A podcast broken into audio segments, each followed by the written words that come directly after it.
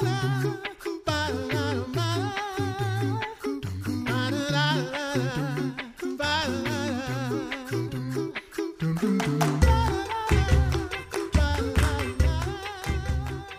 listening to the Coffee Hour. I'm Andy Bates. I'm Sarah Gulseth. Today is our day to study uh, searching the scriptures in the Lutheran Witness December issue. We're going to do that in just a moment here. Thanks to Concordia University Wisconsin for supporting the coffee hour. Find out more about Concordia University Wisconsin at cuw.edu. Live uncommon. So if you're scrolling through the December issue, scrolling, that's that's such a. if you're flipping through the pages, uh, you might be scrolling. You might be looking at the electronic edition, but if you're flipping through the pages of uh, the December issue of the Lutheran Witness, great theme, great topics covered in this month. Um, we have the privilege of uh, working through searching the scriptures, and this month our guest is the Reverend Roy Askins, managing editor of the Lutheran Witness. Pastor Askins, thanks for being our guest on the Coffee Hour. Thank you for having me again. It's good to be here. It is good to get to study God's word. And uh, let's dig in because we got a lot of text to cover this month. Before we dig in, uh, where are we going with this? Uh, it, it's titled God Comes for Scallywags. Yes, God comes for scallywags. And that's a pastor's way of trying to make genealogies interesting. That's really what this boils down to. uh, everybody knows how genealogies go. When you're reading through the scriptures, you get to like First Chronicles, right?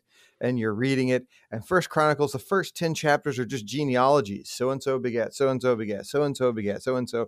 And it gets really boring real quick. You kind of skim through those and move on to the good stuff. And uh, we're tempted especially as kind of modern uh, Christians, modern Americans, to look to try to mine these things for information, but they tell a whole lot more. And so this really fits into the theme for December because the December issue is all about how Christ comes in the flesh, and by his coming in the flesh, he fulfills Old Testament prophecies.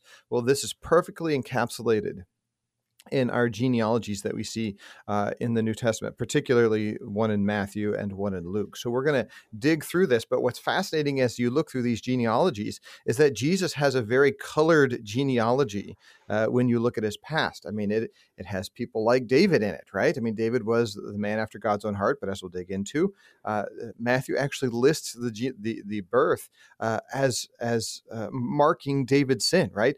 David by the wife of Uriah the Hittite, and we'll talk about that a little bit more. But uh, you'll learn as you look at these genealogies that Jesus has a very colored past. And what that tells us is that this is precisely who Christ came for. He came to die for the very sinners that fill his own genealogy. So uh, God comes for scallywags. That's uh, that's the idea there. so we we are purposely digging into these long lists of names today, but it will yes. not be boring at all because there are some very interesting things we're going to be digging into. So exactly, let's do it. Uh, question one. Compare Matthew 1 with Luke 3 23 to 38. Where does Matthew begin and end? And what about Luke? And why might they tell the genealogy differently? So how what what parts of those of that scripture would you like to read for us pastor? So what we'll dig into let's actually start with the uh, matthew reading first. So matthew chapter 1 we're not going to do the whole thing. Uh, we'll grab uh, just a few sections. I'll summarize the rest and we'll move on from there. So matthew chapter 1 verse 1 and the book of the genealogy of jesus christ the son of david the son of abraham then move to verse 2. And Abraham was the father of Isaac, and Isaac the father of Jacob, and Jacob the father of Judah and his brothers, and Judah the father of Perez and Zerah by Tamar, and so forth, all the way down through that list. All the way till we get to verse 15 and 16, uh, 16 here. And Jacob the father of Joseph, the husband of Mary, of whom Jesus was born, who is called Christ. So all the generations from Abraham to David were 14 generations, and from David to the deportation to Babylon, 14 generations and from the deportation to Babylon to the Christ, 14 generations. And so between those two readings there from Matthew 1 verse 1 and 1 verse 16 to 17, we've got all the list of names that includes people like David, uh, the king of David, uh, David, the king of Israel, um, and uh, and wonderful people like Josiah and all these guys in the middle there. So that's kind of Matthew's genealogy. Um, and Luke's genealogy, he actually begins in reverse. So if we go to Luke chapter 3, verse 23, he begins with Jesus and then works his way the other direction, right? Matthew begins with Abraham, works down to Jesus. Luke begins with Jesus and works to God. Luke chapter 3, verse 23. Jesus, when he began his ministry, was about 13 years of age, being the son, as was supposed of Joseph, the son of Heli, right? Because we know Jesus is born of Mary. She was a virgin, so he wasn't the biological descendant of Joseph, but Joseph was was his father. And so from there, Luke works through all these wonderful names, you know, Maath and Mattathias and Sim- Simeon and Joseph, all the way down to verse 37 and 38. Uh, the son of Methuselah, the son of Enoch, the son of Jared, the son of Mahalaleel, the son of Canaan, the son of Enos, the son of Seth, the son of Adam, the son of God. Okay, so those those are the two texts that we're working with, and uh, and uh, a quick summary of, of what's in there. Hmm. That is that's fascinating. I never really paid attention to the fact that Luke works backwards from Jesus and Matthew works forward. That's really fascinating. Hmm. And so, the, yeah, and the, the this what's fascinating is also why he does it. Right? They're emphasizing two totally different things. Right? So you have Matthew. Sorry, can I just dive right onto the question now, or, or should sure. I wait for you guys to ask? Question two is that what we're heading to? Yeah, we're we're still in question one. Oh, question so, one. Okay. I, yeah. So here. Um, uh, why why is it organized this way? Well, Matthew is writing primarily to a Jewish audience, a Jewish audience in in first uh, there in the first century Palestine, and he's emphasizing Jesus's role as the Christ, right, the promised Messiah. We're going to dig into that word uh, later on in another question. But he's pointing out look who Jesus is. He is the son of Abraham, just like all those around him would have identified with, right? These are all Jews. They are all descendants of Abraham. This is the son of Abraham and the son of David. Now, uh, the people knew the promise that there was going to be given to David a son who would reign on his throne forever, right? And of course, uh, right after David, you have King Solomon, but King Solomon doesn't reign forever. So that prophecy points to something beyond Solomon. It points to Jesus Christ, right? So in writing this genealogy this way, Matthew is making it clear that Jesus is the one who fulfills this promise uh, and that he is this descendant of Abraham and David who fulfills this promise to, to reign on David's throne forever. Okay, so that's what he's doing. And once again, he's working from Abraham down. Now, Luke does it in reverse to bring a greater connection to the son of Adam and the son of God. Jesus is, or Matthew is pointing out that this is, that Jesus is the new Adam, and that by incorporation into this new Adam, uh, we also become sons of God. And this is key as you look at where Matthew places, or not Matthew, Luke places this genealogy uh, in Matthew, Matthew begins chapter 1, verse 1 with a genealogy, and then later on he gets to the baptism of Jesus. But Luke uh, uh, goes from the baptism of Jesus to Jesus' genealogy and then moves to the temptation. So, uh, Jesus' temptation in the wilderness. So, Ma- uh, Matthew and Mark go baptism, temptation. Luke goes baptism, genealogy, temptation. Now, what's he doing here? He's drawing a connection to all those who are being baptized into Christ Jesus to say, this is now your genealogy. Your genealogy is the genealogy of Jesus, who is the son, the new son of Adam, right? And therefore also the son of God. And by incorporation into him, you are now incorporated also into this genealogy. A really fascinating way that he does that. Hmm. All right, you ready to go on, uh, go on to question two? Sure, let's go for it. Matthew begins his genealogy with Abraham. So take a look. Read Genesis chapter 12, verses 10 through 20, and Genesis chapter 17 and 18. What do we learn about Abraham from these passages? So let's read Genesis. Uh, we'll read Genesis chapter 12, verses 10 through 20 in their entirety. So, uh, Genesis chapter 12. Now there was a famine in the land, so Abram went down to Egypt to sojourn there, for the famine was severe in the land. When he was about to enter Egypt, he said to Sarai, his wife, I, I know you are a beautiful woman in appearance, and when the Egyptians see you, they will say, This is his wife. Then they will kill me, and they will let you live. So say you are my sister, that it may go well with me because of you, and that my life may be spared for your sake. When Abraham Abram entered Egypt, the Egyptians saw that the woman was very beautiful. And when the princes of Pharaoh saw her, they praised her to Pharaoh, and the woman was taken into Pharaoh's house. And for her sake he dealt with, well with Abram. And he had sheep, oxen, male donkeys, male servants, female servants, female donkeys, and camels. But the Lord afflicted Pharaoh and his house with great plagues because of Sarai, uh, Abram's wife. So Pharaoh called Abram and said, What is this you have done to me? Why did you not tell me that she was your wife? Why did you say she is my sister, so that I took her for my wife? Now then, here is your wife. Take her and go. And Pharaoh gave men orders concerning him, and they sent him away with his wife and all that he had.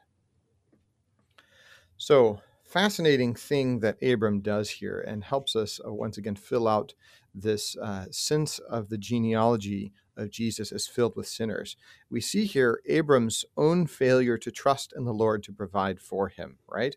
What he did was a really horrible thing. Right? I mean, just imagine, right? You're, you're, you're driving into, I don't know, a, a new country or a new state, and you're like, dear you're pretty beautiful and i'm afraid for my own life right i'm not really so concerned about yours i'm afraid that they're going to do something mean to me right so just tell me you're my sister so it's all okay right uh, he's failing to trust in the lord to provide for him and um, and so he tells this lie to pharaoh and uh, pharaoh uh, of course is like well hey she's a sister so i'm clear right uh, invites her into his house uh, in order to make her his wife and then of course uh, this this thing happens um, now, in the end, the Lord does use it for Abram's good. He does uh, acquire all these flocks and sheep and oxen, but it's still not uh, not a God pleasing thing that Abram did here.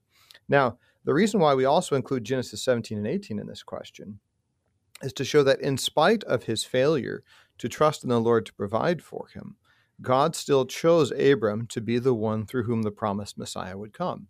Once again, it's not Abram. This is just one sign of Abram's failures throughout his life uh, to trust in the Lord. He did this again later on in life uh, with Sarai a second time, and uh, and he there is some evidence that he before God calls him.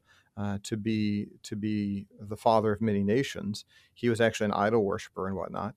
So uh, there, there are many things that Abram struggled with, and yet, in spite of his sinfulness, God still chose him uh, to be the one through whom the covenant uh, or the, the promise would come, the promised Messiah would come. And it is with him that God makes this everlasting covenant.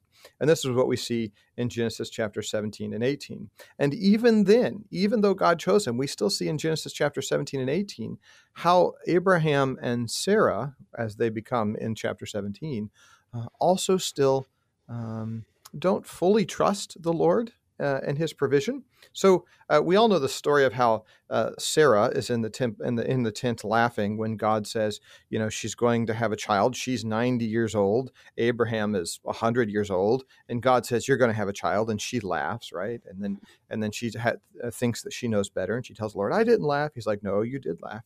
Abraham also laughed. This is what we read in uh, in chapter seventeen when God tells him that uh, that he's going to be the father of many nations, uh, as Abraham is laid down on the ground before him, worshiping, Abraham laughs to himself, and God God uh, calls him out on it. Right. So even despite these failures to trust the Lord to provide for him, uh, God still calls him and and promises to send the Messiah through him, uh, through his seed as his seed. We are looking at searching the scriptures in the December issue of the Lutheran Witness, and we're talking with the Reverend Roy Askins. He's managing editor of the Lutheran Witness. We have more to dig into in the, the short remaining time, but we, I promise, we will do our best to cover it all. You're listening to the Coffee Hour. I'm Andy Bates. I'm Sarah Gulseth.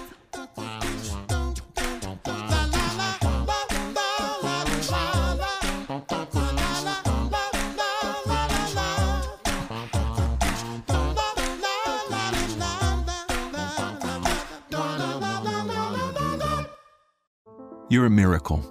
You know that, right? A living, breathing, one of a kind miracle. You were created to stand apart, to share your gifts in the service of others, to make an uncommon impact in a common world. And at Concordia University, it's our mission to help you do that, to live uncommon. To learn more about Concordia, go to cuw.edu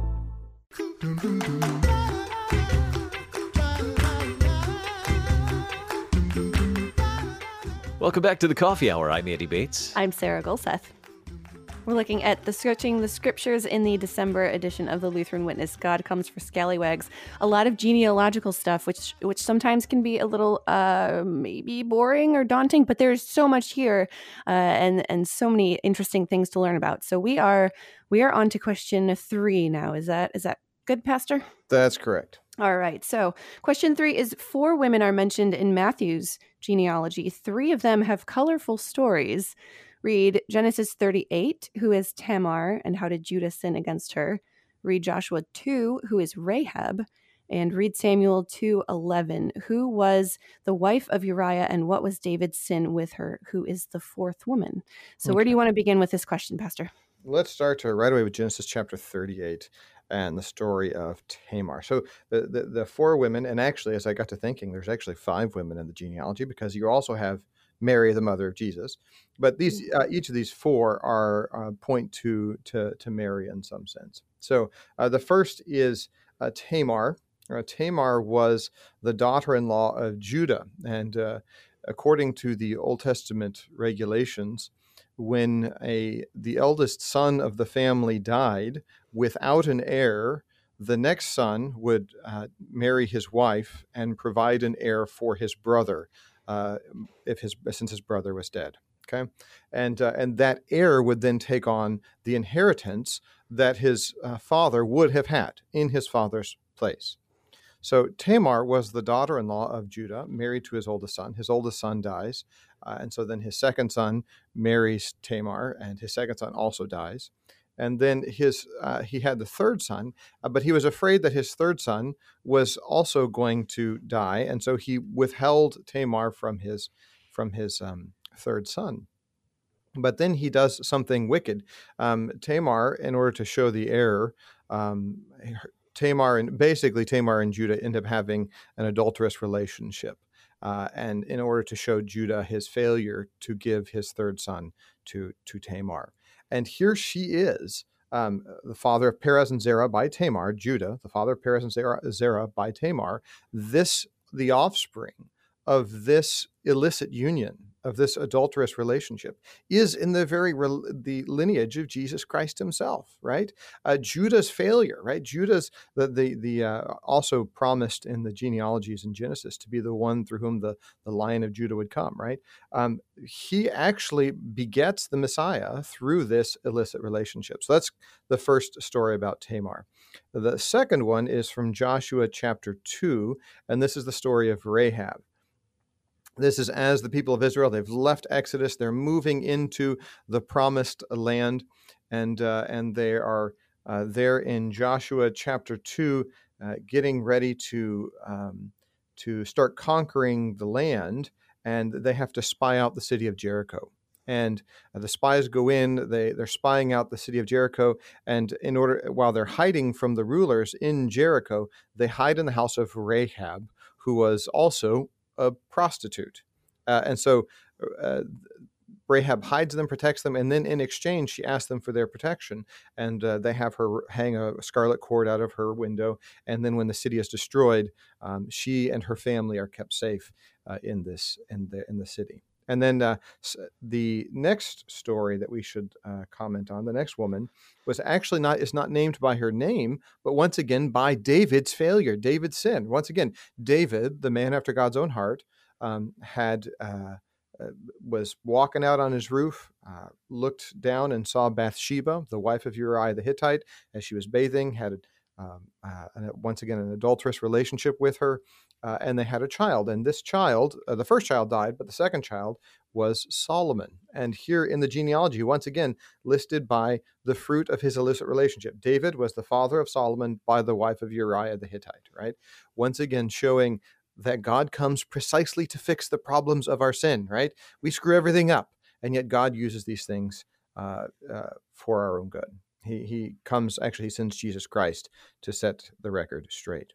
The third one is Ruth, and uh, Ruth was actually not even a Jew. Ruth was a Gentile. She was a Moabite, uh, descendants of, of Lot by his daughters, uh, and they always were at odds with the people of Israel. In fact, God has some very specific condemnations to the people of Moab. Uh, but Ruth was brought in, and also then becomes, as a Gentile, one of the very the uh, very names in the genealogy of Jesus.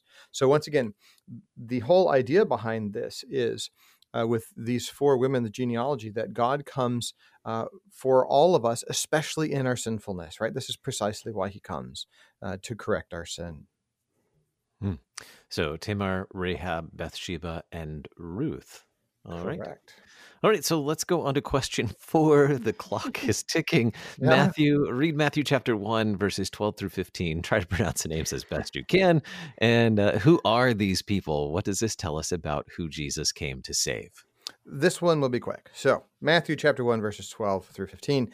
And after the deportation to Babylon, here are the names Jeconiah was the father of Shealtiel, and Shealtiel the father of Zerubbabel, and Zerubbabel the follow, father of Abiud, and Abiud the father of Eliakim, and Eliakim the father of Azor, and Azor the father of Zadok, and Zadok the father of Akim, and Akim the father of Eliud, and Eliud the father of Eleazar, and Eleazar the father of Matthan, and Matthan the father of Jacob. Now, these are names are almost incomprehensible. I guarantee if you looked at the Hebrew, I would have butchered the names completely and entirely. And this is precisely the point. These people are nameless in the sense that their names are, they're not actually nameless. Their names are lost to the mists of time and history. We don't know who they are, except for the fact that they're listed in this genealogy. Now, for most of us, like 99.99999% of people, our names are also going to be lost to the hist- to, to, to the mists of time, right? You know, we're not going to have some name that totally changes the history of the world for most of us. And yet it is precisely for these people, the nameless people such as you and I, that Christ comes to suffer and die, that we might be included in the genealogy of Jesus Christ as sons of God right so these names are just not are not just meaningless names but these are the names of those for whom christ came to die just like you and me nameless people though we are So, speaking of the name Christ, moving on to question five, read Matthew 1 16. What does Christ mean? And read 2 Samuel 22 51. King David calls himself the Lord's anointed. How is Jesus like those anointed in the Old Testament? How is he different? So, what is what is Matthew 1 16? Matthew 1:16 uh, and Jacob the father of Joseph the husband of Mary of whom Jesus was born who is called Christ. And then 2 Samuel 22 verse 51 uh, a great salvation he brings to his king and shows steadfast love to his anointed to David and to his offspring forever. So the context there for second chapter uh, 2 Samuel chapter 22 is uh, that we are nearing the end of David's life, and this is uh, his song of deliverance that he sings um, as the Lord delivers him from all of his enemies from the hand of Saul and whoever else is against him. He has this beautiful song of deliverance, and he calls himself the anointed. Now, the history here uh, with the words anointed are really important. Anointed um, is a translation of a Hebrew and a Greek word. The Hebrew word is Messiah. So, Messiah is the Hebrew word for anointed. And in Greek, the word for anointed is Christ. So when you say Christ Jesus, you're saying basically the anointed Jesus. Jesus is the anointed one. And there's a whole bunch of significance behind the anointing. But the, the point largely is that when you are anointed by God, you are set apart for a specific purpose or reason. Mm. And uh, and Jesus, of course, is set apart to be the one by whom salvation would come. And uh, the, the, kings were often anointed. There was uh, anointing of priests and all this sort of stuff. Jesus is the one who is both anointed as king and priest forever, um, and he is he is the one who who comes to redeem Israel and the entire world from their sins. So that's that's kind of the idea behind anointed. All right, question number six, Matthew chapter one. Uh, read Matthew chapter 1, verse 23, and Isaiah chapter 7, verse 14. What does Emmanuel mean? Now, what do the genealogies of Matthew and Luke show us about God who sends his only Son? Matthew chapter 1, verse 23 Behold, the virgin shall conceive and bear a son, and they shall call his name Emmanuel. Now, this is a direct reference to Isaiah 7:14, uh, where God tells Ahaz uh, to ask for a sign. Ahaz refuses, and God says, "This is the sign: the virgin shall conceive and bear a son, and they shall call his name Emmanuel." Emmanuel, Emmanuel, when translated from the Hebrew, is God with us. That is the translation of the, the name Emmanuel. And this is precisely what the entire issue of Lutheran Witness was about this month. So I won't spend too much time digging into it. You should go cph.org slash witness and get your own copy so you can dig into this question entirely. But Christ now is the place where God dwells among his people in the midst of sinners, in the midst of scallywags like you and me, uh, though we are. This is precisely why Christ came. And I, I highly recommend uh, the the tabernacle article from Dr. Egger, where he talks about Jesus as the new tabernacle, the new place of God's presence on earth, uh, to really kind of dig into this issue or this idea of God dwelling with us. Hmm. So these genealogies of Matthew and Luke show us uh, about God who sends His only Son in in in, really uh, great ways. Yeah, I, yeah. God who sends his only son precisely for the sinners that fill the genealogy. This is the whole point, right? Mm-hmm. That that the genealogies are full of sinners. They're full of those for whom he came, full of names once again that are lost to the mists of time. And those are precisely the people he came for. Came for people like you and me who need uh, what he comes to offer and what he comes what he comes to give. Um, I think I, I, said the, the list was scallywags, sinners, raskins, and uh, rascals and ruffians like you and me. Uh, God uh, anointed his son and sent his anointed son to be uh, king, priest, and sacrifice. Searching the scriptures in the December issue of the Lutheran Witness. Our guest today, the Reverend Roy Askins, managing editor of the Lutheran Witness. Pastor Askins, thanks for joining us here on the Coffee Hour. Thank you for having me. It's good to be here. I'm Andy Bates. I'm Sarah Gulseth.